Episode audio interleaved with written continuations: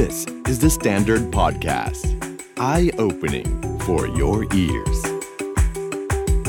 The secret sauce.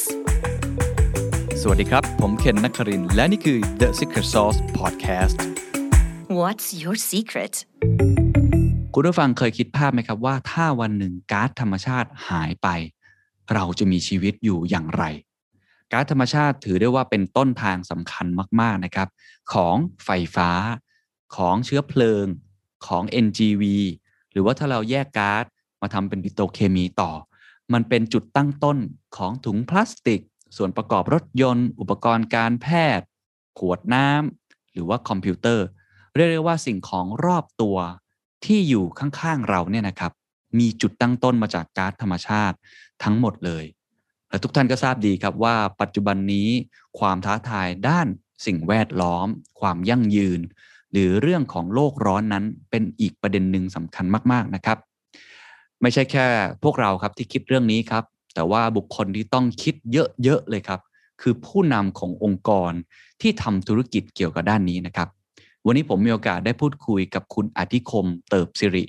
ประธานเจ้าหน้าที่ปฏิบัติการกลุ่มธุรกิจปิโตรเลียมขั้นต้น และก๊าซธรรมชาติของกลุ่มปตทครับเรียกได้ว่าเป็นการพูดคุยที่มองให้เห็นความท้าทาย มองให้เห็นปัญหา มองให้เห็นทางออก และมองให้เห็นกลยุทธ์ที่เขาจะปรับตัวต่อไป รวมทั้งคุณสมบัติผู้นำที่จะพาองค์กรนี้ขับเคลื่อนไปสู่จุดใหม่ที่ไม่เหมือนเดิม น่าสนใจนะครับ เพราะว่าคุณอธิคมเนี่ยพูดค่อนข้างตรงนะครับว่าปัจจุบันนี้กลุ่มปตทเนี่ยได้รายได้มาจากลักษณะที่เป็นขั้นต้น หรือว่าก๊าซธรรมชาติเนี่ยเยอะมากมากกว่า 60 กว่าเปอร์เซ็นต์ แต่ว่าตอนนี้ การใช้เรื่องของพลังงานฟอสซิลเนี่ยมันค่อนข้างที่จะส่งผลเรื่องของสิ่งแวดล้อมกระทบของโลกมากพอสมควรเลยคำถามก็คือคนที่ดูแลด้านนี้โดยตรงอย่างกลุ่มธุรกิจปิโตรเลียมขั้นต้น และก๊าซธรรมชาตินั้นเขาทำอย่างไร คุณอธิคมตอบหมดทุกคำถามที่เราถามไปนะครับ ไม่ว่าจะเป็นการจัด portfolio ใหม่หา new S curve หรือว่าการที่พยายามอย่างยิ่งนะครับ ที่จะประสาน ให้หน่วยงานทั้งหมดของปตทนั้นสามารถที่จะเดินหน้าต่อไปได้ หรือการพยายามที่จะรักษาเสถียรภาพของพลังงานในประเทศไทยด้วย หรือการที่ทุกวันนี้กลุ่มปตทในเรื่องของธุรกิจก๊าซธรรมชาติ ไม่ใช่คนที่ผมขออนุญาตใช้คำนี้เลย มีเจ้าเดียวหรือผูกขาดอีกต่อไป แต่ว่าเปิดเสรีมากขึ้น ความสามารถในการแข่งขัน ความสามารถในการทำกำไร หรือความสามารถในการเอาตัวรอด ความสามารถในการที่จะเติบโตได้ ท่ามกลางความเปลี่ยนแปลงของวงการพลังงานที่สุดในรอบหลายร้อยปี วันนี้ปตทคิดอะไรอยู่ วันนี้กลุ่มธุรกิจปิโตรเลียมขั้นต้นและก๊าซธรรมชาติทำอะไรอยู่ ลองไปฟังครับ ช่วงแรกก็อาจจะอยากให้คุณอธิคมแนะนำตัวสั้น ๆ ก่อนได้ไหมครับ ว่าอยู่ที่นี่มานานเท่าไหร่แล้ว แล้วก็ทำตำแหน่งอะไรรับผิดชอบตรงไหนบ้างครับ เชิญครับครับก็ผมอธิคมเติบสิรินะครับ ปัจจุบันเป็นประธานเจ้าหน้าที่ปฏิบัติการกลุ่มปิโตรเลียมขั้นต้นและก๊าซธรรมชาตินะครับ ของบมจ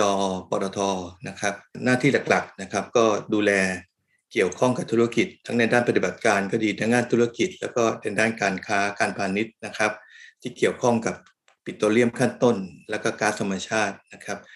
ก๊าซธรรมชาติคงชัดเจนนะครับ ว่ามันมันคือสินค้าตัวหนึ่งนะฮะแต่ว่าปิโตรเลียมขั้นต้นมันคืออะไรนะครับจริงของปอทอเองเนี่ยมีธุรกิจที่เกี่ยวเกี่ยวเนื่องกับการด้านพลังงานในตั้งแต่ต้นทางจนถึงปลายทางนะครับ ตั้งแต่ขุดสำรวจผลิตนะครับ แล้วก็มีการกลั่นแยกนะครับแยกก๊าซธรรมชาติกลั่นน้ำมัน แล้วก็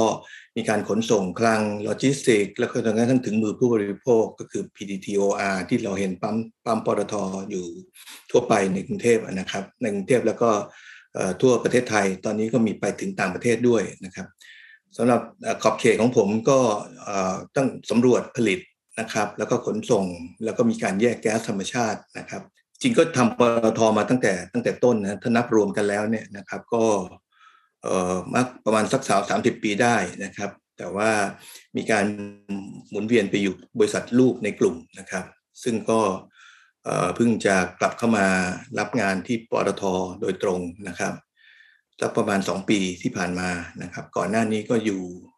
หลายบริษัทนะบริษัทอโรมติกประเทศไทยจำกัด ซึ่งตอนนี้ก็ควบรวมเป็นบริษัท PTT GC ไปแล้วนะ Global Chemical ไปนะ หลังจากนั้นก็ไปอยู่บริษัท IRPC นะครับในฐานะกรรมการผู้จัดการใหญ่ แล้วก็มาที่บริษัทบมจไทยออยจำกัดนะครับมหาชนนะก็เป็นซีอีโออยู่ที่ไทยออยเนี่ยก็ประมาณสักห้าปี แล้วก็หลังจากนั้นก็มาอยู่ที่ปตทในตำแหน่งนี้นะครับ จริงๆแล้วเนี่ยก็ดูทางทางด้านปลายน้ำเป็นหลักมาก่อนนะฮะ ราะว่าปอทอเองเราจะแบ่งเป็นต้นน้ำนะครับ ต้นน้ำก็คือขั้นต้น ขั้นต้นนี้ก็อย่างที่ผมเรียนนะนะส่วนใหญ่จะเรื่องเกี่ยวกับขุดสำรวจผลิต แล้วก็มีการกันแยกนะส่วนส่วนปลายทางก็จะเริ่มตั้งแต่โรงกลั่นน้ำมันนะครับ แล้วก็เปโตรเคมี แล้วก็จนกระทั่งถึงลูกค้าปลายทางนะครับ เป็นน้ำมันที่เราเติมรถนะครับ แล้วก็เป็นเปโตรเคมี หรือพลาสติก โดยโดยถ้าจะกล่าวใน เป็นการทั่วไปก็คือพลาสติกแหละ แต่มันมีหลายประเภทมากนะครับ ก็เป็นงานที่ที่แตกต่างกันนะครับพอสมควรนะครับ เพราะว่าตลาดขั้นปลายกับขั้นต้นเนี่ยนั้นแตกต่างกันที่สำคัญก็คือขั้นต้นเนี่ยนะครับ ส่วนใหญ่จะมีการเลกูเลตนะหรือเราเรียกกันว่าควบคุมนะครับ เพราะว่ามันเกี่ยวข้องกับความมั่นคงด้านพลังงานของประเทศด้วยนะ เพราะฉะนั้นกำไรก็ดีนะครับผลประกอบการก็ดีมันคงไม่ใช่เป็นเป็นเป้าประสงค์แรกสำหรับขั้นต้นนะขั้นต้นคือคือต้องให้ประเทศไทย มีแหล่งพลังงานที่เพียงพอทั้งในระยะยาวระยะสั้น ระยะกลางระยะยาวนะครับ เพื่อเป็นฐานในการพัฒนาเศรษฐกิจให้กับประเทศนะครับดังนั้นมันก็เป็นเป็นภารกิจที่สำคัญสำหรับหน้าที่ผมนะครับ ครับขอบคุณมากครับ ก็แสดงว่าทำงานมา หลายรูปแบบมากนะครับ เห็นภาพตั้งแต่ต้นน้ำปลายน้ำแล้วก็เห็นวิธีการบริหารอะไรหลายรูปแบบนะครับ ทีนี้ผมผมอยากจะถามตรงนี้เพิ่มนิดนึงก่อนที่เราจะไปเห็นภาพรวมนะครับว่าปตทสอพอที่สำรวจแล้วขุดเจาะนะครับ กับสิ่งที่ตอนนี้นะครับคุณอธิคมดูแลรับผิดชอบอยู่เนี่ยนะครับ ก็คือเรื่องของกลุ่มธุรกิจปิโตรเลียมขั้นต้นกับก๊าซธรรมชาติเนี่ยมันมันแบ่งงานหน้าที่กันยังไงครับ แบ่งงานหน้าที่กันยังไงจริง ๆ แล้วในงานสำรวจนะครับ งานงานผลิตนะครับเจาะสำรวจแล้วก็แล้วก็ดำเนินการทำ production เนี่ยเป็นหน้าที่ของบริษัทปตทสผนะครับ ซึ่งในโครงสร้างแล้วบริษัทปตทสผก็เป็นบริษัทมหาชนแยกออกไปต่างหากนะครับนะปตทเองที่จริงในแง่ก็คือมีการถือหุ้นมาปตทสพเป็นหุ้นใหญ่นะครับ ประมาณ 60กว่าเปอร์เซ็นต์นะครับเกิดครึ่งหนึ่งนะดังนั้นในเรื่องของนโยบายนะ ปตทโดยผมแล้วก็ท่านผู้ว่าก็เป็นคนมอบนโยบาย แล้วก็คณะกรรมการบริษัทของปตทเป็นคนบ้องน้อมนโยบายนะครับมอมนโยบายแล้วก็ทางฝ่ายปฏิบัตินั่นก็คือปตทสพนะครับจะเป็นผู้ปฏิบัติ ซึ่งปตทสพเองเนี่ยก็ได้รับแนวทางนโยบายจากปตทไป แล้วก็มีการนำไปสู่การปฏิบัติ โดยคณะกรรมการบริษัทของบริษัทปตททพจำกัดมหาชน เช่นกันนะแยกออกไปนะเพราะฉะนั้นนั่นคือโครงสร้างทั้งนั้นก็จะมีอิสระในการกำหนดนะครับวิธีการนะครับ ส่วนนโยบายเนี่ยนะครับเป็นนโยบายหลักมาจากทางบริษัทแม่คือปตทนะครับเพราะฉะนั้นปตทสพเองก็จะเป็นผู้ที่ดูแลในเรื่องของการลงทุนนะครับขุดเจาะแล้วก็การฝึกฝนผู้เชี่ยวชาญนะครับการร่วมทุนกับต่างประเทศ ไม่ไม่ว่าการขุดเจาะ ในประเทศหรือนอกประเทศนะครับ ถ้ามันมีโอกาสอันดีนะครับ ที่จะลงทุนนะครับทางธุรกิจ ก็เป็นเรื่องของปตทสพในการลงทุนตราบใดที่มันดำเนินการตามนโยบาย แล้วก็เป้าประสงค์ของบริษัทแม่ คือปตทในฐานะผู้ถือหุ้นใหญ่ครับ ครับ ภาพรวมธุรกิจปิโตรเลียมขั้นต้น หรือว่าก๊าซธรรมชาติตอนนี้มันมันเป็นยังไงบ้างครับ อาจจะอธิบายให้กับ บางท่านที่ไม่ได้มีพื้นฐานความรู้ด้านนี้ด้วยครับ มันมีความเปลี่ยนแปลงมากน้อยแค่ไหน หรือว่ามันมีอุปสรรคความท้าทาย โอกาสอะไรยังไงบ้างครับ คือก๊าซธรรมชาติเนี่ยเลยเริ่มต้นสั้นๆนะครับ ให้มันมันคืออะไรมันก็คือก๊าซที่เราขุดค้นค้นพบในอ่าวไทย เริ่มต้นจากขุดค้นพบในอ่าวไทยนะครับ ซึ่งก็ออกไปนอกชายฝั่งนะห่างจากจังหวัดระยองก็ประมาณสัก400 กว่ากิโลนะครับแรก ๆ เป็นอย่างนั้นนะฮะ เมื่อเราค้นพบก๊าซธรรมชาติในอ่าวไทยนะครับ มันก็ต้องนำขึ้นมาใช้ประโยชน์ให้มันในในเชิงเศรษฐกิจนะในประเทศนะครับ ก็มีการขุดเจาะแล้วก็เดินท่อแก๊สยาวสี่ห้าร้อยกิโลนะจากจากในอ่าวไทยขึ้นมา แล้วก็นำก๊าซขึ้นมาที่บนบกที่จังหวัดระยองนะฮะก๊าซขึ้นมาบนบกแล้วเนี่ยมันก็จะประกอบด้วยสองส่วนในในก่อนเอาไปใช้งานนะครับ ส่วนแรกก็คือก๊าซธรรมชาติที่เราไปใช้ใน โรงไฟฟ้าซะส่วนใหญ่ครับครับแล้วก็ไปเผาเป็นเชื้อเพลิงนะแล้วก็ในโรงงานอุตสาหกรรมนะครับ แล้วก็เติมรถที่เราเรียกกัน NGV NGV นะอันนั้นก็เป็นส่วนหนึ่งในการที่เอาไปใช้เป็นพลังงานอย่างเดียวนะครับ อีกส่วนหนึ่งก็เข้าไปในโรงแยกแก๊สธรรมชาตินะครับแล้วสามารถสกัดก๊าซธรรมชาติที่มาจากอ่าวไทยเนี่ยออกเป็นวัตถุวัตถุดิบให้กับปิโตรเคมีได้หลายอย่างนะครับ ซึ่งผมขออนุญาตไม่กล่าวในวันนี้นะครับ แต่ว่าในที่สุดแล้วปิโตรเคมีก็นำนำวัตถุดิบที่เราได้จากการแยกก๊าซธรรมชาติเนี่ยนะครับไปทำเป็นเม็ดพลาสติกนะครับหลายหลายรูปแบบนะครับนะที่เราเห็นกันในชีวิตประจำวันเรานะครับ ตั้งแต่พวกถุงพลาสติก เข็มฉีดยานะครับ แล้วก็ถุงถังกระมังเนี่ยนะครับ ไปจนกระทั่งถึงนู่นเลยส่วนประกอบรถยนต์ที่เป็นคุณสมบัติพิเศษนะครับ ซึ่งส่วนประกอบรถยนต์ส่วนประกอบของของอุปกรณ์ต่างๆ แม้กระทั่ง แม้กระทั่งนะในวงการแพทย์พวกอุปกรณ์เข่าเทียมเนี่ยนั้นก็เป็นส่วนหนึ่งที่ยกตัวอย่างให้ฟังนะครับ ที่ฝังอยู่ในร่างกายเรานี้ก็มาจากทางเปโตรเคมีนะครับในระดับ high premium grade นะซึ่งนั้นก็จะเป็นที่มาของก๊าซธรรมชาติ อันนี้มาถึงมาถึง เกริ่นให้เห็นนะนะว่าภาพมันคืออะไรจากแก๊สเนี่ยมันไปไปเป็นเชื้อเพลิงได้นะครับแล้วก็ไปเป็น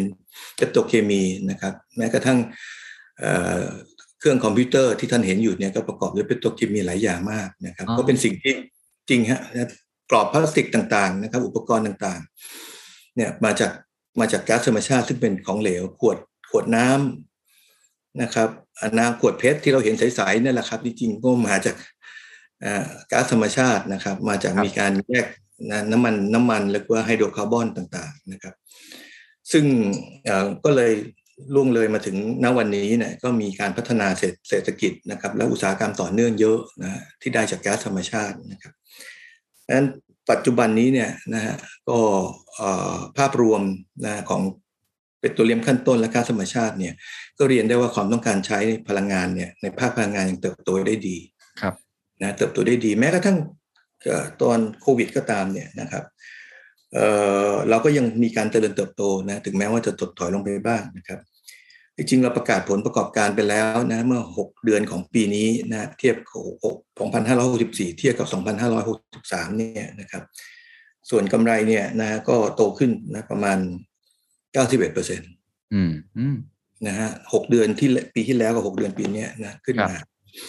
61เปอร์เซ็นต์นะครับ ในด้านเปโตรเคมีขั้นต้น และแก๊สธรรมชาติเนี่ยคอนทิบิวประมาณ 66เปอร์เซ็นต์ของกำไรทั้งหมดของปตทครับเกินเกินครึ่งหนึ่งนะฮะที่เหลือก็เป็นเรื่องของทางปิโตรเลียมขั้นปลายครับนะครับนะส่วนปตทสพเองเนี่ยก็เป็นตัวตัวหลักนะในการคอนทิบิวเพราะว่าเขามีปริมาณที่เขาผลิตได้เพิ่มขึ้นนะเมื่อเทียบกับ 6 เดือนของปีที่แล้วเนี่ยนะอยู่ประมาณถึง 20%นะครับครับ เหตุผลหลักๆ ก็คือมีการแอคควายนะมีการซื้อเอ่อสัดส่วนการลงทุนนะครับต่างๆ ในต่างประเทศด้วย เพราะฉะนั้นทำให้มีวอลลุ่มในการที่ผลิตเนี่ยเพิ่มมากขึ้นถึงประมาณ 20%เมื่อเทียบกับ 6 เดือนที่แล้วนะครับ 6 เดือนของปีที่แล้วนะครับ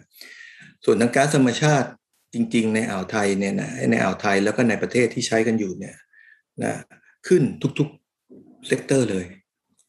นะครับในในภาพรวมนะครับของของของปัจจุบันนี้นะ ยกเว้นอันเดียวนะยกเว้น NGV นะครับ NGV ที่เราเติมรถยนต์นะครับ เติมแท็กซี่นะเหตุผลหลักๆก็แน่นอนเห็นได้ชัดนะครับ ว่าแท็กซี่บนท้องถนนจอดกันเต็มไปหมดเพราะว่าไม่มีผู้โดยสารนะผู้โดยสารไม่ให้เดินทางครับอืมนะครับคราวนี้เนี่ยมันคงไม่ได้เป็นเรื่องของราคาไม่ราคา มันเป็นของเรื่องของไม่มีผู้โดยสารก็ลดราคายังไงมันก็ไม่มีคนวิ่งไม่มีคนใช้อยู่ดีนะซึ่งปริมาณการใช้ก็ก็ลดลงนะครับ ซึ่งก็ก็หวังว่า เราคงจะรีคอเวอร์จากเหตุการณ์นี้เร็วขึ้นนะครับแต่ในภาพรวมแล้วเนี่ยนะเรายังการความต้องการใช้ยังเติบโตได้ดีนะครับ ภาคพลังงาน ถ้าภาคไฟฟ้าก็เติบโตได้ดี ภาคอุตสาหกรรมนะเริ่มขยับตัวแล้วนะนะเทคออฟแล้วตั้งแต่ปลายปีที่ผ่านมานะครับ ก็จะเห็นได้ตัวเลขปริมาณการใช้ดีขึ้นนะครับ ถึงแม้ว่าจะมีระลอกสามก็ตาม เหตุผลหลักๆ ในช่วงนี้ก็คือมีการส่งออกดีนะอย่างที่เราทราบนะครับ สุดท้ายสุดเนี่ยมีการส่งออกเนี่ยนะเศรษฐกิจมันก็ขับเคลื่อนได้ แต่ว่าเครื่องเครื่องยนต์ตัวอื่นก็ต้องต้องเดินด้วยนะฮะก็เป็นภาพรวมนะครับของของก๊าซธรรมชาตินะครับ แล้วก็เป็นตัวเลี้ยงขั้นต้นนะครับในในในในปัจจุบันนี้นะครับ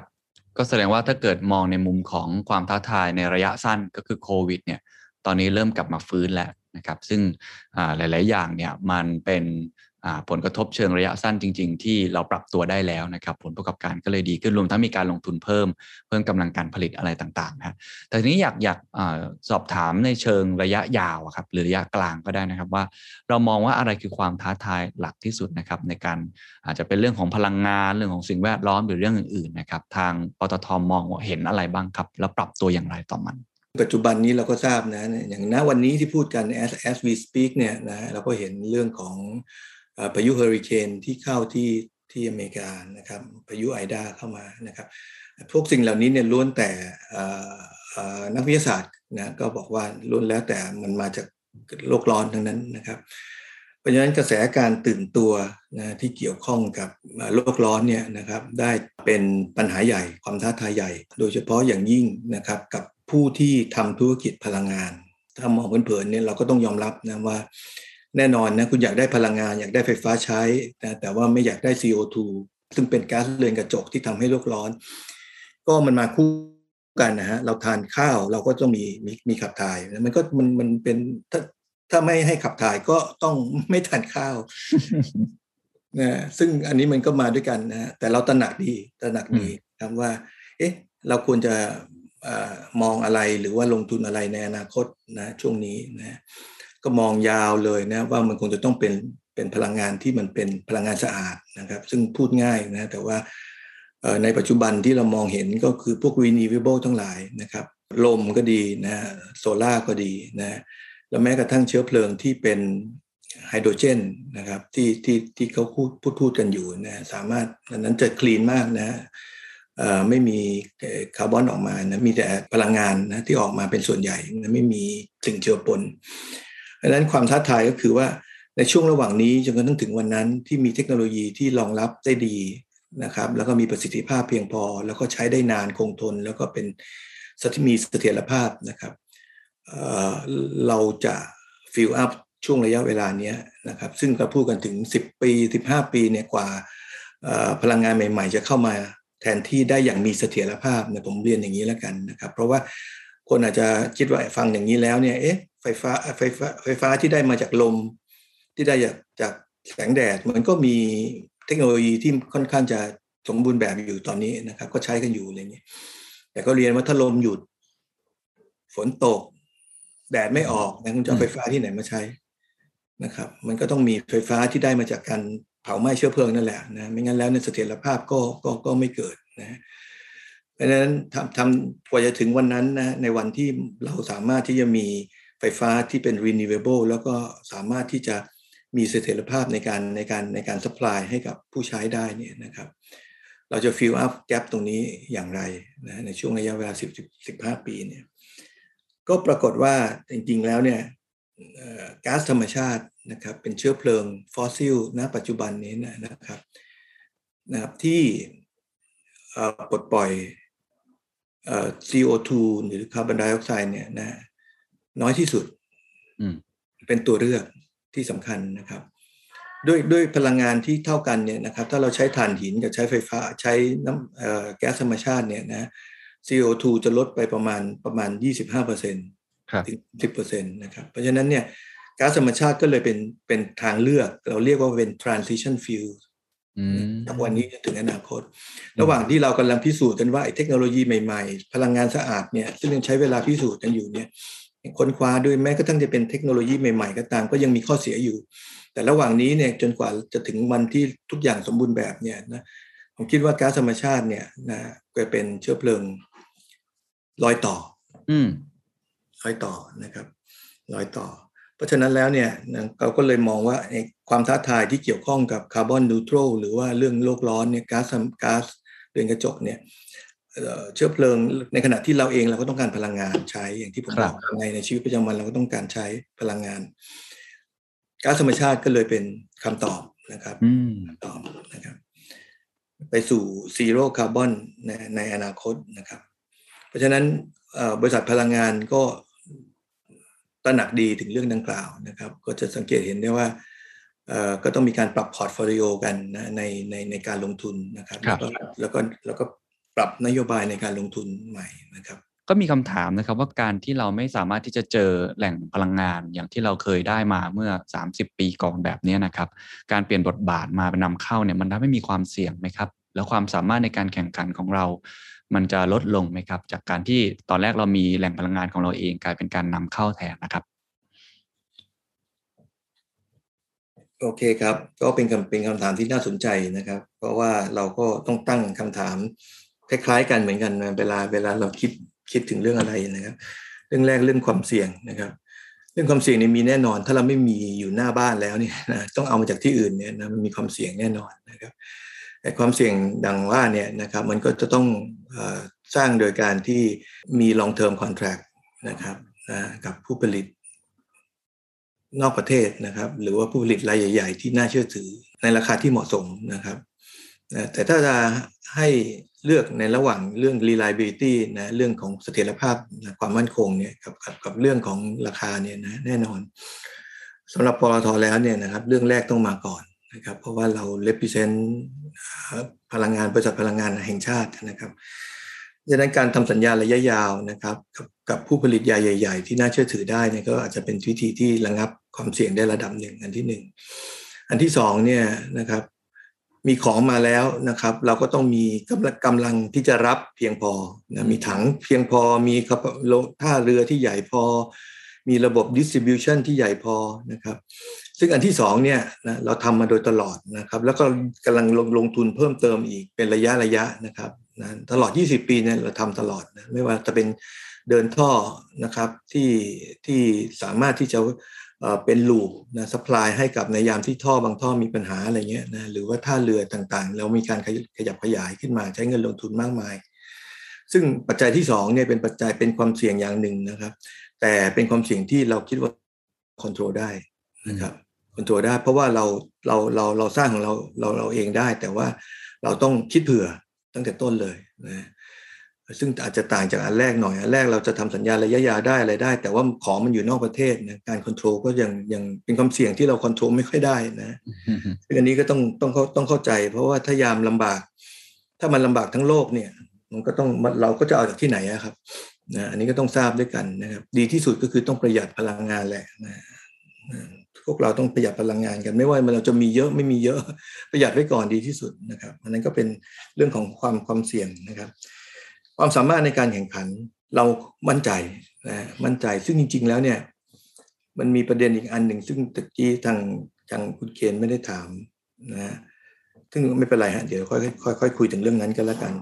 แต่ความสามารถระดับประเทศเนี่ยในการแข่งขัน เราก็อยู่ในระดับที่สามารถที่จะแข่งขันกับคนอื่นได้นะครับ ในเรื่องของต้นทุนต่างๆ เพราะในที่สุดเนี่ยมันก็เป็นต้นทุนในการผลิตไฟฟ้าและเป็นส่วนใหญ่นะครับ นั้นไฟฟ้าในประเทศไทยก็ก็ยังอยู่ในพิสัยอาจจะไม่ดีที่สุดนะเทียบกับคนอื่น แต่ถ้าเทียบกับประเทศที่ที่ที่พัฒนาด้วยกันแล้วเนี่ยผมคิดว่าค่าไฟฟ้าเราก็ก็ก็แข่งขันได้นะเรื่องหนึ่งซึ่งซึ่งซึ่งเป็นเรื่องที่จริงต้องต้องกล่าวในที่นี้นิดหนึ่งนะว่า โจทย์ใหญ่ในปีนี้จริงมีคำมีคำถามหินมาครับ นอกจากระยะกลางระยะยาวมันมีระยะสั้นที่ที่สำคัญนะครับ อันหนึ่ง จะเน้นหนักด้านด้านอะไรให้ความสำคัญกับเรื่องใดเป็นพิเศษนะครับ ซึ่งมันเกี่ยวข้องกับเรื่องความสามารถในการแข่งขันนะครับ ผมก็เลยอยากจะเรียนตอนนี้ว่า เชิญครับ ประเทศไทยนะครับตั้งแต่เริ่มมีก๊าซธรรมชาติมาที่ผมกล่าวมาเนี่ยนะครับปอทก็ได้รับมอบหมายหน้าที่ดังกล่าวนะครับ ไม่ว่าจะเป็นการลงทุนการโอเปเรตการควบคุมดูแลนะเรื่องท่อเรื่องลงแยกยังไงก็ตามไฟต้องไม่ดับ ต้องมีแก๊สป้อนให้กับโรงไฟฟ้าเสมอเนี่ยเป็นผมใช้คำว่าภารกิจศักดิ์สิทธิ์นะครับ กับลูกน้องตลอดนะครับ ว่าเรื่องนี้เป็นเรื่องสำคัญ เราแบกธงท้าชาติไทยอยู่ที่หน้าอกด้วยนะไม่ใช่ว่าเป็นบริษัทมหาชนเฉยๆนะครับ เพราะฉะนั้นแล้วเนี่ยเรื่องนี้เป็นเรื่องที่ที่สำคัญอย่างยิ่งนะเราก็ดำเนินการเรื่องนี้มาตลอดจนกระทั่งจบจนกระทั่งณปัจจุบันนี้20กว่าปีเกือบ30ปีในแง่ของก๊าซธรรมชาติที่เอาขึ้นมาใช้นะครับ ในในที่ปตทรับผิดชอบอยู่ นะครับ มันก็เลยการดูเหมือนการโมโนโปลีนะครับ แต่ผมบอกว่ามันไม่ใช่อะครับ มันเป็นเรื่องของการที่ภาระนะครับ ที่จะต้องรับผิดชอบต่อประเทศชาติมากกว่า มันต้องใช้เงินทุนสูง ใช้เทคโนโลยีค่อนข้างสูงนะครับ เพราะฉะนั้นแล้วเนี่ยการลงทุนแรก ๆ เนี่ยมันมันมีความเสี่ยงอยู่แล้วนะครับ เพราะฉะนั้นเอกชนอาจจะไม่มีความสามารถเพียงพอในแง่ทุนในด้านเทคโนโลยี นะมันก็เลยต้องเป็นภาระของปตทนะในการดำเนินการเรื่องดังกล่าวจบจนปัจจุบันนะครับ ผ่านมาสักประมาณ 3-4 ปีที่แล้วเนี่ยนะรัฐบาลก็รู้สึกว่าเออมันเป็นธุรกิจที่น่าจะเปิดเสรีได้คำว่าเปิดเสรีก็คือว่าขายค่ายค้าค้าขายนะขายคอมเพติทีฟมีความสามารถในการแข่งขันสูงก็เอาไป ราคาต่ำสุดก็เอาไปอะไรอย่างเงี้ยนะซึ่งก็แบ่งเป็นขั้นๆนะระยะที่ 1 2 3อะไรเงี้ยปัจจุบันเราอยู่ระยะที่ 2 นั้ระยะที่สองระยะที่สองเนี่ยกล่าวถึงว่าณวันนี้เนี่ยนะใครที่อยากจะเอาแก๊สธรรมชาติเข้าเอง เมื่อก่อนต้องเป็นปตทนะครับ ซึ่งจะมีมีใบอนุญาตตรงนี้นะครับนับเนื่องตั้งแต่วันนี้เป็นต้นไปเนี่ยก็จะมีคนอื่นซึ่งขอใบอนุญาตแต่เขาต้องแสดงนะความสามารถในการในการหลายๆเรื่องมีความต้องการใช้จริงมี เงินทุนจริงนะครับ แล้วก็แล้วก็ที่สำคัญมีแหล่งให้ให้ให้ให้ให้ให้น่าเชื่อถือสป라이ให้ได้ แล้วถ้าเขาซื้อเองนำเข้าเองได้ถูกก็ก็นำเข้ามาใช้ของเขาเองนะก็ก็ปัจจุบันนี้เนี่ยก็มีผู้รับใบอนุญาตอยู่ประมาณรวมปตทด้วยก็ประมาณสักเจ็ดลายนะเจ็ดลาย ซึ่งอันนี้เนี่ยก็เป็นความท้าทายอีกอันหนึ่งว่าถ้าปอทไม่แข่งขันไม่ได้หรือไม่มีความสามารถในการแข่งขัน ตลาดก็จะไปเป็นของคนอื่น อืมโดยเฉพาะอย่างยิ่งอุตสาหกรรมที่เขาสามารถจะซื้อมาใช้เองได้ ซึ่งเมื่อก่อนนี้มันไม่เปิดเสรีอย่างนี้นะครับนะท่อท่อต่างๆที่เดินอยู่เนี่ยปัจจุบันก็จะมีเเขาเรียก TPA Third Party Access ครับสามคนข้างนอกสามารถใช้ได้ว่าง่ายๆกันด้วยนะครับนะ เพราะฉะนั้นแล้วเนี่ยอันนี้ก็เป็นความท้าทายอีกอันหนึ่งซึ่งปตทต้องปรับปรับกระบวนทัศน์คราวนี้ถามถามถามกลับผมว่าเราพร้อมไหมที่จะแข่งขันนะความสามารถในการแข่งขันเรามีไหมผมเชื่อมั่นนะครับ เต็มร้อยเลยนะครับ เพราะว่าเราอยู่ธุรกิจนี้มาสามสิบปี เป็นอย่างน้อยนะครับนะความรู้ความชำนาญในการบริหารจัดการนะครับ ที่เกี่ยวข้องกับเรื่องของ procurement ก็ดี เรื่อง dispatch เรื่อง distribution ก็ดีนะครับ เรื่องเทคนิคในการในการช่วยเหลือลูกค้านะครับ ในการในการในการนำไปใช้อันนี้เนี่ยเรามีความชำนาญค่อนข้างสูงดังนั้นผมก็เชื่อมั่นว่าถึงเปิดเสรีแล้วเนี่ยนะเราเองเราก็เราก็มีความสามารถในการแข่งขันสูงนะครับนะในในตลาดในประเทศสำหรับตลาดต่างประเทศเนี่ยนะครับเราก็มอง CLMV นี่แหละครับที่เราสามารถจะเอา LNG นำเข้าแล้วก็เอาไปขายได้นะครับนะก็ มีแผนงานตามขั้นตอนเป็นลำดับนะครับ ก็เรียนให้ทราบนะครับ ครับโอ้น่าสนใจมากครับ โดยเฉพาะประเด็นเรื่องการเปิดเสรีมากยิ่งขึ้นนะครับ ก็เลยอยากจะขยายความไอ้ตรงที่พูดถึงความสามารถในการแข่งขันนะครับ ซึ่งก่อนหน้านี้ผมเข้าใจว่าจริงคุณเอติคมก็แตะไปบ้างแล้วเรื่องของการที่เราจะต้องมีความร่วมมือกันในกลุ่มของปตทเองที่ มีอ๋อ supply chain ที่ยาวมากแล้วเราก็มีทุกมิติเลยนะครับ ทุกโหนดเลยนะครับเลยอยากจะขยายความเพิ่มเติมอีกนิดนึงนะครับว่าตอนนี้เรากำลังพยายามผมใช้คำว่า differentiate ก็ได้ในเชิงการตลาด หรือว่าในเชิงกลยุทธ์เนี่ยที่จะแข่งขันกับเจ้าอื่นๆเนี่ยในรูปแบบไหนอย่างไรบ้างครับ นอกจากว่าเรามั่นใจว่า distribution เราโอเค dispatch เราดี เราต้องพัฒนาอะไรเพิ่มเติมอีกไหมครับ หรืออะไรที่เป็นกลยุทธ์ที่อยู่ในแผนที่น่าจะเป็นประโยชน์กับทุกท่านเล่าต่อได้นะครับ เริ่มต้นเลยเนี่ยนะครับ เราเคยชินกับการที่เราขายคนเดียวนะครับเพราะฉะนั้น mindset ของทีมงานอาจจะต้องมีการปรับปรุงนะครับ เรื่อง background เทคโนโลยีเรื่อง skill set เนี่ยเขามีอยู่แล้ว แต่ว่า mindset อาจจะต้องมีการปรับปรุงนะครับเราก็ค้นพบว่าจริง ๆ แล้วเนี่ยคนละไมเซ็ตกันนะ ทีมงานสองทีมเนี่ยจะคือทีมที่เคยขายมาก่อนจะมาขายขาย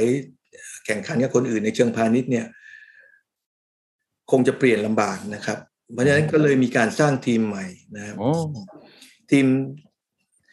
แต่ผมไม่อยากใช้คำว่าแตกแบงค์พันแต่มันเข้าใจง่ายขึ้นนะครับเพราะว่าเราเราเราดีไซน์แต่ละแต่ละทีมให้มันเหมาะสมกับ sector ที่เรากำลังจะเข้าไปแข่งนะครับ เพราะฉะนั้นแล้วเนี่ยก็มีการปรับโครงสร้างนะครับ ภายในก่อน อย่างแรกต้องสำรวจสำรวจร่างกายก่อนว่าเราพร้อม นะครับเราต้องมีกล้ามเนื้อเพียงพอไหมนะในการวิ่งระยะสั้นระยะยาวเนี่ยก็ก็เราก็แยกประเภทความต้องการไปนะก็เลยมีการอย่างแรกเนี่ยเราเราเรามีการ reorganize นะครับนะธุรกิจแก๊สนะในบางมุมนะโดยเฉพาะอย่างยิ่งในเรื่องของการขายนะครับเพราะฉะนั้นการขายให้เอกชนพาณิชย์เมื่อก่อนก็รวมอยู่ด้วยกันนะครับนะครับตอนนี้ก็จะแยกทีมงานเลยนะครับ ทีมงานที่ขายให้กับให้กับ ภาครัฐบาล หรือว่าสัญญาเก่าที่เป็น long term นี่ก็จะเป็นทีมหนึ่งอีกทีมหนึ่งก็คือทีม dogfight เขาเรียกผมเรียกว่าอย่างนั้นทีมทีมนี้ต้อง hunt ต้องต้องต้องเป็นทีมล่าเนื้อเลยครับ โอ้เห็นภาพครับ อืมอ่าเป็นทีมล่าเนื้อเลย เข้าทุกซอกทุกมุมโรงไฟฟ้าไอ้โรงอุตสาหกรรมอะไรที่ใช้เชื้อเพลิงอื่นอยู่อะไรเงี้ยก็เราสามารถจะซื้อได้ตรงนะครับ ไม่ต้องซื้อผ่านผ่าน ปตทผ่านสัญญาสัญญาระยะยาวเนี่ยนะก็ต้องต้องต้องต้องเข้าไปไปไปไป approach เขานะครับ อันนี้มันก็เลยมาถึง competitive ระยะอันอันที่สองเนี่ยนะครับ ว่าเอ๊ะเราจะแข่งขันกันได้ยังไง โอเคปรับโครงสร้างแล้วนะครับ ดูคนที่เหมาะสมแล้วนะครับเอ่ออะไรแล้วเราเราจะเอาอะไรไปสู้เขาล่ะนะครับนะ สิ่งที่เราเข้าใจเป็นอย่างยิ่งนะครับ แล้วก็ผมเชื่อว่ามากกว่าคนขายคนอื่นเนี่ยก็คือว่า การประยุกต์ใช้ก๊าซธรรมชาติในโรงงานนะครับ support ทางด้านเทคนิค ความละเอียดอ่อนนะเราอาจจะคิดนะครับเอาง่ายๆเนี่ยผมเปรียบเทียบให้ฟังเนี่ยผมนะครับเคยประสบมาเราอาจจะคิดว่าเราทอดไก่ทอดนะครับ แล้วใช้ความร้อนจุดไฟปุ้งมันติดปุ๊บแล้วก็ทอดแล้วก็ใช้มองดูมันเหลืองยังเหลืองแล้วก็เอาขึ้น แต่จริง ๆ แล้วเนี่ยธุรกิจไก่ทอด ไม่ว่าจะเป็นธุรกิจชื่อแบรนด์ใหญ่ ๆ ที่เรารู้จักกันเนี่ยหลาย ๆ แบรนด์เนี่ยนะครับโดยเฉพาะอย่างยิ่งไอ้แบรนด์สีแดงๆขาวๆเนี่ยนะไอ้ไฟที่มันติดอยู่เนี่ยนะครับ เชื่อไหมครับว่าอุณหภูมิมันจะแตกต่างกันในช่วงเวลาอนะเราสังเกตเห็นว่าทำไมเครื่องครัวต้องต้องต้องต้องเป็นของเขานะครับ ซื้อแฟนชายมาเครื่องครัวเขาต้องแบกมาเลยขึ้นเครื่องขึ้นลงเรือมาเลย เพราะว่ามันเป็นมันเป็นเป็นซีเครตเขาระยะเวลาในการจุดไฟเนี่ยนะครับ อุณหภูมิเท่านี้เป็นประมาณสักสองนาที แล้วอุณหภูมิก็จะเพิ่มขึ้นเป็นเท่านั้นนะในเวลาอีกสามนาที แล้วหลังจากนั้นก็จะลดลงมาเป็นอุณหภูมิเท่านี้เลยอีกสองนาทีเสร็จแล้วไก่สุกครับงั้นทำที่ไหนในโลกนี้มันจะเหมือนกันหมด นะครับไม่นะมันมันไม่ได้ใช้คนดู เพราะนั้นเทคโนโลยีพวกลักษณะอย่างเงี้ยซึ่งเราเองเราเราก็คงไม่ไปรู้สีเครตเขานะแต่ผมยกตัวอย่างให้ฟังว่า เราเห็นแค่เปลวไฟเนี่ยจริง ๆ แล้วมันมีศาสตร์เยอะในในการที่ลูกค้าเอาแก๊สธรรมชาติไปจุดรวมกับออกซิเจนอัตราเท่าไหร่ อัตราการไหลยังไง distribution ยังไงวัตถุ ในการที่จะรับความร้อนเป็นยังไงในพวกนี้เนี่ยผมคิดว่าเป็นจุดแข็งของของทีม service ปตทเพ ราะว่าเราทำธุรกิจนี้มานานนะว่าว่าเรารู้ว่าลูกค้าไปใช้ทำอย่างนี้ ต้องทำอย่างนี้ ลูกค้าไปใช้ทำอย่างนั้นต้องทำอย่างนั้นนะครับ ซึ่งอันนี้เนี่ยนะครับ ก็ทางคู่แข่งอาจจะไม่มีนะครับ ซึ่งก็เป็นเป็นเป็นเรื่องเป็นเรื่องรายละเอียด แต่ว่าแต่ว่ามันมีค่านะมีคุณค่าในการที่จะต้องต้องต้องคิดถึงนะครับ เพราะฉะนั้นผมยังเชื่อมั่นในความสามารถนะครับของทีม ทีมปตทนะทีมโดยเฉพาะทางทีมแก๊สธรรมชาติของปตทนะครับ ครับขอบคุณมากครับเห็นภาพชัดเจนนะครับ ว่าความสามารถในการแข่งขันเนี่ยตอนนี้คือเราต้องมากลับมาปรับโครงสร้างข้างใน ตรวจเช็คสุขภาพของเรานะครับ แล้วก็เมื่อกี้ที่คุณอธิคมพูดเนี่ยก็คือเรื่องของผมลองตีเป็นความหมายของผมนะก็คือ เรื่องของกระบวนการการผลิตเรื่องอะไรเนี่ย เราเราทำได้ดีอยู่แล้ว แต่ตอนนี้มันต้องมีทีมที่เป็นเหมือนหมาล่าเนื้อคือเซลล์ที่ต้องดีขึ้นนะครับต้องบุกมากขึ้น รวมทั้งในแง่ของเมื่อกี้ถึงพูดถึงความละเอียดอ่อนอะไรต่างๆผมว่ามันคือเซอร์วิส นะหรือเป็นความ specialist บางอย่างที่เราเชื่อว่าของเราเนี่ยค่อนข้างที่จะแข็งแกร่งนะครับ แล้วก็จะไปแข่งขันกับคนอื่นได้อย่างสมน้ำสมเนื้อ แล้วก็น่าจะได้เปรียบของเขาค่อนข้างมากเขาเราอยู่มานานพอสมควรนะครับ ทีนี้ต้องต้องคุยต่อนะครับ เพราะว่าผมคิดว่าหัวใจอย่างหนึ่งของการเปลี่ยนแปลงเมื่อกี้ที่คุณอธิคมเกินไปคร่าวๆ ก็คือเรื่องของ mindset นะครับ จริงๆ ทางปตทเองเนี่ยก็ประสบความสำเร็จมาอย่างยาวนานนะครับแล้วก็มีโน้ตฮาวมี knowledge มี wisdom หลาย ๆ อย่างเลย ตลอด 30-40 ปีที่ผ่านมา แต่ตอนนี้มันถึงจุดเปลี่ยนหลาย ๆ อย่างใช่ไหมครับทีนี้ไอคนที่เขาเคยสำเร็จมาในตอนนี้ผมไม่แน่ใจว่าเราต้องเปลี่ยนแปลงเขามากแค่ไหนเราต้องพัฒนาคนต้องเปลี่ยนวิธีคิดเขาเพื่อรองรับกับความเปลี่ยนแปลงที่เราพูดกันตั้งแต่ต้นว่ามันมีโจทย์อะไรมากมาย จะประสานพลังระหว่างกลุ่มปตทอย่างไรด้วย อันนี้ก็ต้อง มาเหมือนกับ reskill upskill กันหลายรูปแบบเหมือนกันนะครับ อยากอยากทราบว่ามันมีอุปสรรคไหมครับความท้าทายหรือในการพัฒนาเครื่องจักรที่คือคนของเราเนี่ยมันมีความยากง่ายแค่ไหนครับอันเป็นคำถามที่น่าน่าน่าน่าสนใจมากนะครับโดยเฉพาะประโยคแรกที่ประสบความสำเร็จมามายาวนานนะครับ เพราะว่ามันจะส่งผลไปถึงข้อเสียนะครับ ว่าคนเราก็เป็นวิกเทมของโอนสักเซสบางที นะครับเราประสบผลสำเร็จแล้วเนี่ยโอ้เราทำอย่างเดิมก็เหมือนเหมือนเดิมนั่นแล้วก็จะประสบผลสำเร็จอีกในอนาคตอย่างเงี้ยนะครับ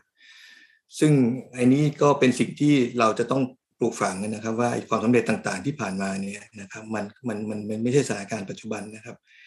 แล้วผมก็พูดในโอกาสที่เจอพนักงานในหลาย ๆ โอกาสนะครับว่า คนชนะเนี่ยไม่ใช่ผู้ที่เก่งแล้วก็แข็งแรงที่สุด แต่ผู้ที่จะปรับตัวได้เร็วและเหมาะสมเป็นผู้ชนะมากกว่า ใครพูดเรื่องนี้นะครับ ชาวดาวินนะครับนะพูดเรื่องประโยคนี้นะครับแปลเป็นไทยแบบที่ผมพูดนี่แหละนะแล้วจริง ๆ แล้วเนี่ยคุณจะเก่งคุณจะมีความสามารถมีทักษะขนาดไหนที่ผ่านมาเนี่ยถ้าปรับตัวไม่ได้นะครับในในอนาคตข้างหน้าเนี่ยเราก็คงจะจะจะจะจะจะอยู่ลำบากนะครับเพราะฉะนั้นเนี่ยเรื่องการปรับตัวนะครับถ้าจะปรับตัวได้ก็ต้องทิ้งอัตราในในอดีตนะครับนะต้องทิ้งอัตราในอดีต แล้วก็ ความมั่นใจเยอะๆเนี่ยเป็นสิ่งที่ดีนะครับ แต่ความมั่นใจเกินไปเนี่ยมันเป็นมันเป็นวีเกนลิงนะเป็นจุดอ่อนที่จะที่จะทำให้คุณอ่อนแอแหละนะครับ เพราะว่าเหตุการณ์ในความในความมั่นใจนั้นมันเปลี่ยนแปลงไปเยอะนะครับเรื่องเทคโนโลยีเรื่อง disruption ต่างๆ มันเปลี่ยนไปนะเพราะฉะนั้นแล้วเนี่ยจะบอกว่าทำอย่างเก่าๆนะครับ แล้วก็หวังผลลับที่เปลี่ยนแปลงเนี่ยนะเขาก็เรียกว่า insane ถ้าเราถ้าเราเคยชอบประโยคพวกนี้เราจะเห็นว่าจริง ๆ ก็มีคนกล่าวเรื่องดังกล่าวเหมือนกันพวกนักปราชญ์นะครับนี่อันที่สองนี่ใครพูดหรือเปล่าครับ ครับไอสไตน์โอ้ถ้าคุณยังทำอย่างเดิมนะครับ แล้วก็หวังผลที่เปลี่ยนแปลงเขาเรียกว่าบ้าอินเซนนะครับนะครับ ก็อย่างว่าเขานักวิทยาศาสตร์สมการถ้าไม่เปลี่ยนสมการผลลัพธ์ก็จะออกมาเหมือนเดิมเขา โอ้อันนี้เป็นคำเปรียบเปยที่ดีนะครับ เหมือนโลกปัจจุบันเลย ถ้าเกิดว่ายังใช้สมการตัวแปรเดิมๆ ไม่มีทางที่คำตอบจะเปลี่ยนครับ ถูกนะถูกครับ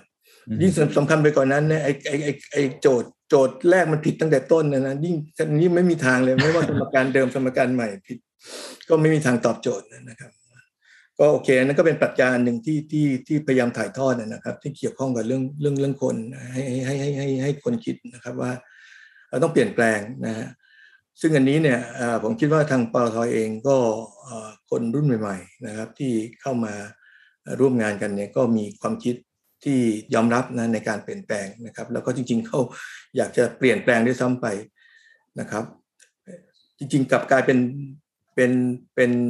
เขามากระตุ้นให้ทางข้างบนเปลี่ยนแปลงไม่ใช่ข้างบนไปกระตุ้นเขาให้เขาก็เปลี่ยนแปลงอ๋อเหรอฮะคุณนึกออกไหมครับ คุณอธิคมก็โดนกระตุ้นมาจากคนรุ่นใหม่ ๆ เหมือนกัน ใช่ครับ เพราะว่าเพราะว่าเราอาจจะมีปัจจัยอะไรที่ที่เราคิดมากกว่าที่เขาคิดเขาเขาเขาคิดอยู่ห้าปัจจัยเขาบอกทำไมไม่ทำวันเมื่อพรุ่งนี้เลยครับพี่เขาบอกเฮ้ยปัจจัยที่เจ็ดยังทำไม่ได้นะครับ คุณไม่รู้ปัจจัยที่เจ็ดนะฮะบางบางบางเรื่องเราก็นะเราก็เราเราเราสนับสนุนทุกเรื่องนะฮะแต่ว่าเป็นเป็นการสนับสนุนที่เราต้องจัด priority นะครับสำคัญที่ที่จังหวะในการทำงานนะครับ เพราะฉะนั้นมันก็ต้องมันก็ต้องดูหลาย ๆ หลาย ๆ สิ่งประกอบกันนะครับ แต่บอกได้เลยว่าว่าว่าเขาเขาต้องการเห็นความเปลี่ยนแปลงเยอะ จนกระทั่งน่ากลัวในบางโอกาสนี่ผมก็เรียนพูดนะครับบางครั้งว่าน้องๆรุ่นใหม่นี่ครูเธอคุณรับความเสี่ยงได้เยอะมากเลยนะน่าจนกระทั่งบางทีน่ากลัวได้ซ้ำไปอะไรเงี้ยนะครับ แต่ว่าอย่างที่ว่าครับถ้าเป็นหัวหน้าก็ต้องต้องให้ความรู้ให้โอกาสแล้วก็ต้องให้อภัยเขา เรามีคำพูดคำหนึ่งนะว่าถ้าการเปลี่ยนแปลงเนี่ย learn ให้ fast นะครับ แล้ว fail ให้ fast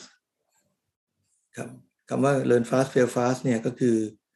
ก็อย่างที่ meaning นะครับ เรียนให้เร็ว แล้วถ้ามันไปไม่ได้ก็ต้องหยุดอย่าทู่ซีนะครับถ้ามันเฟลก็ต้องเฟลให้เร็วเลยนะครับไม่ใช่ว่าไปอีกสามปีเพิ่งรู้ว่าอ๋อมันผิดทางอะไรเงี้ยหลงทาง นะครับอันนี้นี่เป็นเป็นปรัชญาที่เราใช้กันปัจจุบันนะครับว่า learn fast fail fast นะครับแล้วก็ถ้าเฟลก็ไปทำอื่นทำเรื่องอื่น อย่ามัวไปไปออฟเซสกับเรื่องเรื่องเรื่องที่มันมันมันมันมันมันเฟลเลยนะครับ ครับ เรียนให้เร็วแล้วก็ล้มให้เร็วนะฮะทีนี้มาถึงมาถึงช่วงท้ายๆนิดนึงครับเราเราพูดกันไปในช่วงระยะสั้นแล้วนะครับปัจจัยอะไรต่างๆ ระยะกลางก็ระดับหนึ่งแล้วเราก็เห็นภาพไกลๆ15ถึง20 ปีข้างหน้าเหมือนกัน ผมอาจจะถามคำถามที่มันอาจจะเอ็กซ์ตรีมนิดนึง แต่ว่าอยากได้วิวจากคนที่ทำงานตรงนี้พอสมควรนะครับว่า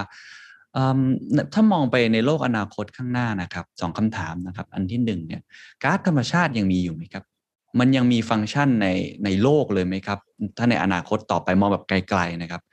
มันยังมีอยู่ไหมแล้วสองถ้าเกิดว่ามันมีหรือมันไม่มีเนี่ย positioning ของปตทที่ได้รายได้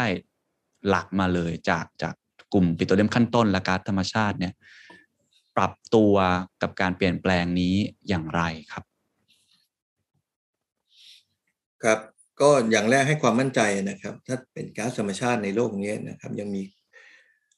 สามารถใช้ได้เนี่ยอย่างน้อยสามสิบถึงสี่สิบปีนะครับ ถ้าเราอัตราการใช้ปัจจุบันนะครับยังไม่นับถึงว่าว่าว่ามีการค้นพบแหล่งก๊าซใหม่ขึ้นนะ แต่ว่าการใช้เนี่ยก็คงไม่ได้มันก็มีการเพิ่มขึ้นนะแต่เพิ่มขึ้นในอัตราที่น่าจะลดลงนะครับเพราะอะไรก็เพราะอย่างที่ว่ามันจะมีเชื้อเพลิงทดแทนมา ถ้ามองระยะไกลๆนะครับครับนะมันก็จะมีจุดพีคของมันนะครับซึ่งจุดพีคเนี่ยเราก็มองกันว่าคงอีกสักสิบปีนะครับสิบห้าปีน่าจะเป็นแก๊สพีคนะครับแก๊สเนี่ยนะเรามองว่าพีคนะครับมันมีหลายซีนารีโอนะครับเราก็มองว่าพีคอาจจะสองพันสี่สิบ อะไรเงี้ยจะพีคพีคของเขาเนี่ยไม่ใช่ว่าหลังจากพีคแล้วหยุดเลยนะครับพีคพีคมันก็ขึ้นพีคปุ๊บแล้วก็ค่อยดีคลายลงมา ในเรื่องของการใช้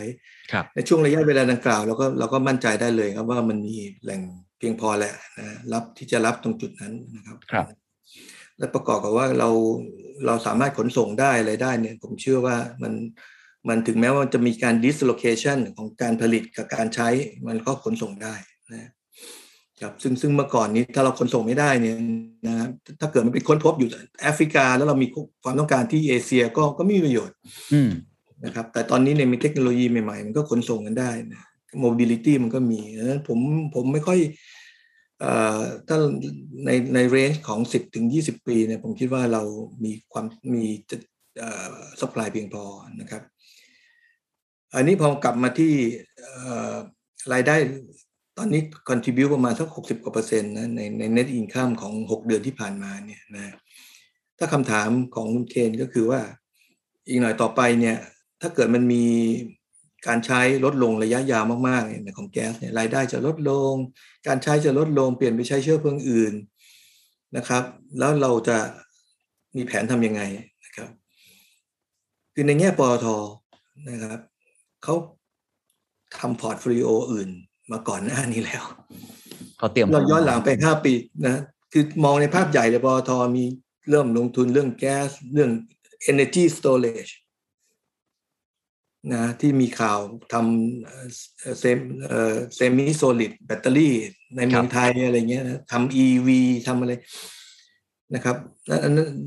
นอกเหนือไปจากนั้นเนี่ยเราก็จะแปลกใจที่เราทำเรื่อง life science ด้วย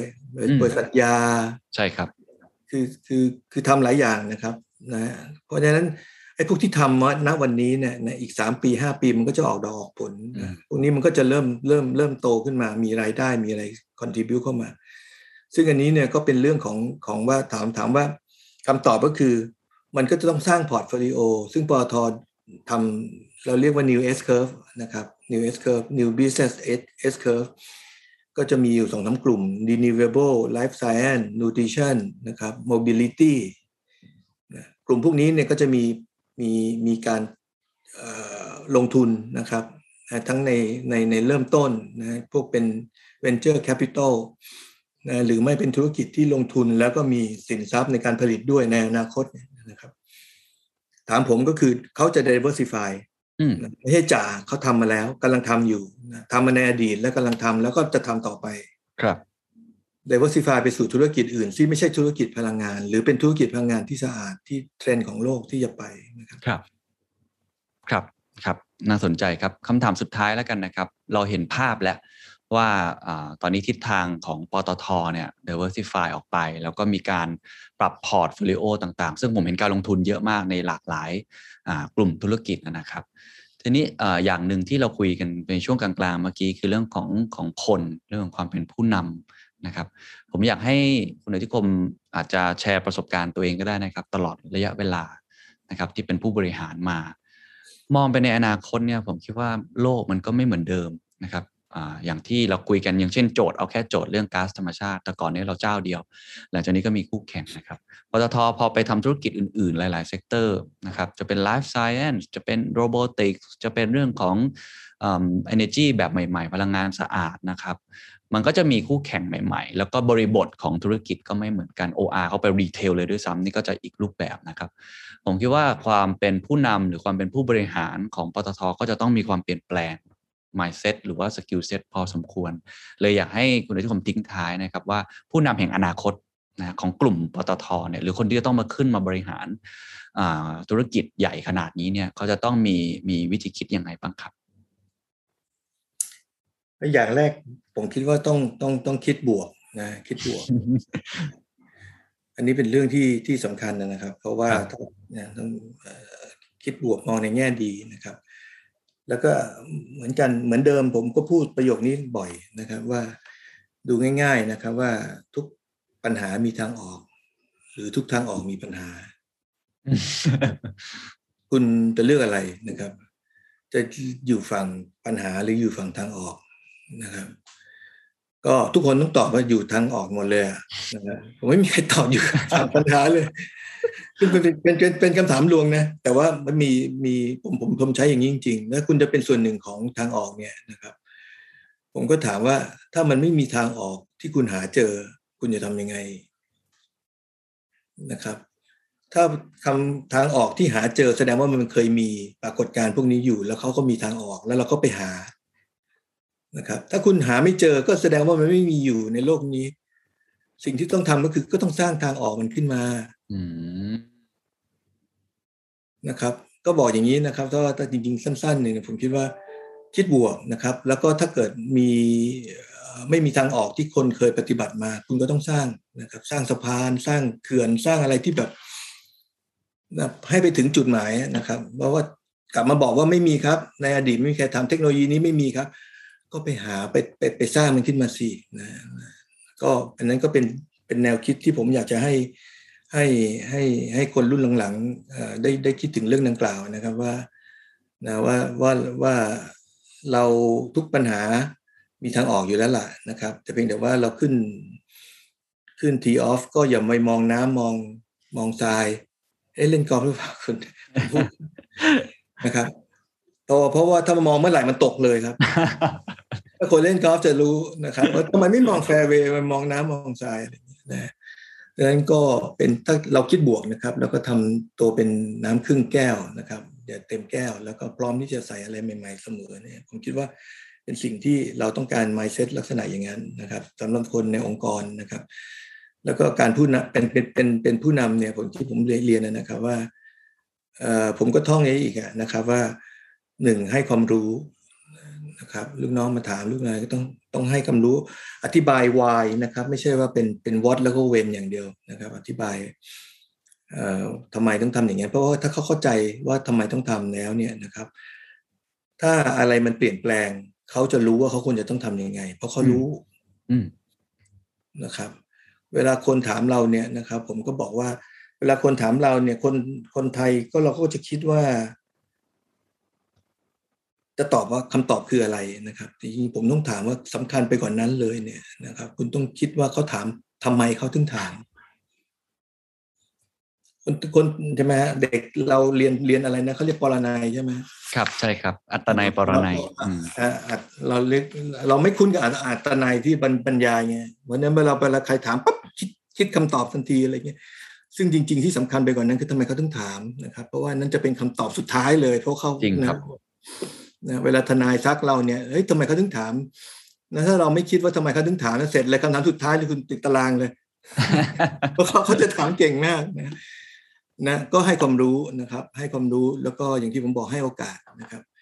คนที่มีความสามารถมีความสามารถมีความรู้ความสามารถเนี่ย นักบอลเก่งๆ ถ้าไม่มีโอกาสเล่นในลีกใหญ่ ๆ ก็ไม่ดังนะครับ แล้วไม่มีประโยชน์ด้วย ได้แต่นั่งเป็นเป็นทีมสำรองนะครับ ต้องให้โอกาสด้วยนะครับ แล้วก็อันสุดท้ายคือคือให้อภัยนะครับอันนี้ก็เราก็ควรจะต้องให้อภัยในสิ่งที่ที่ที่เขาเขาทำนะครับนะไม่ใช่เอาเป็นเอาตายนะครับ แต่อย่าอย่าผิดบ่อยนะครับ ก็อันนี้ก็เป็นสิ่งที่ที่ที่ที่ผมคิดว่าพวกอาจจะเป็นปรัชญานะมากไปหน่อยนะแต่มันอาจจะแต่ว่าพวกนี้เนี่ยเอาสามารถจะประยุกต์ใช้กับกับกับการตัดสินใจทางธุรกิจนะครับการการ ปกครองได้นะเป็นอย่างยิ่งนะผมเชื่ออย่างนั้นนะครับ ครับแล้วผมก็เชื่อว่าหนึ่งชั่วโมงที่เราคุยกันเป็นประโยชน์อย่างยิ่งนะครับ เพราะว่าความรู้หรือว่าเรื่องของโอกาสการให้อภัย ผมเชื่อนี่เป็นเป็นสิ่งที่อาจจะฟังแล้วดูเบสิกนะครับ แต่ว่าเป็นสิ่งที่สำคัญจริง ๆ แล้วก็เชื่อว่าตอนนี้กลุ่มปตทก็กำลังเจอกับความท้าทายครั้งใหญ่จริง ๆ นะครับ แต่ก็เชื่อเหลือเกินว่าจะมีนักนะครับไม่ใช่แค่หาทางออก แต่ว่าเป็นนักสร้าง ทางออกใหม่ๆ ที่เกิดขึ้นอยู่เสมอนะครับ วันนี้ขอบคุณมากนะครับ ขอบคุณครับ ยินดีครับ ขอบคุณครับ And that's the secret sauce. ถ้าคุณชื่นชอบ The Secret Sauce episode นี้นะครับ ก็ฝากแชร์ให้กับเพื่อนๆ คุณต่อด้วยนะครับ และคุณยังสามารถติดตาม The Secret Sauce ได้ใน Spotify, SoundCloud, Apple Podcast, Podbean, YouTube และ Podcast Player ที่คุณใช้อยู่นะครับ และอย่าลืมติดตาม Facebook Fanpage The Secret Sauce เข้ามาติชมเข้ามาพูดคุยกับผมได้เลยนะครับ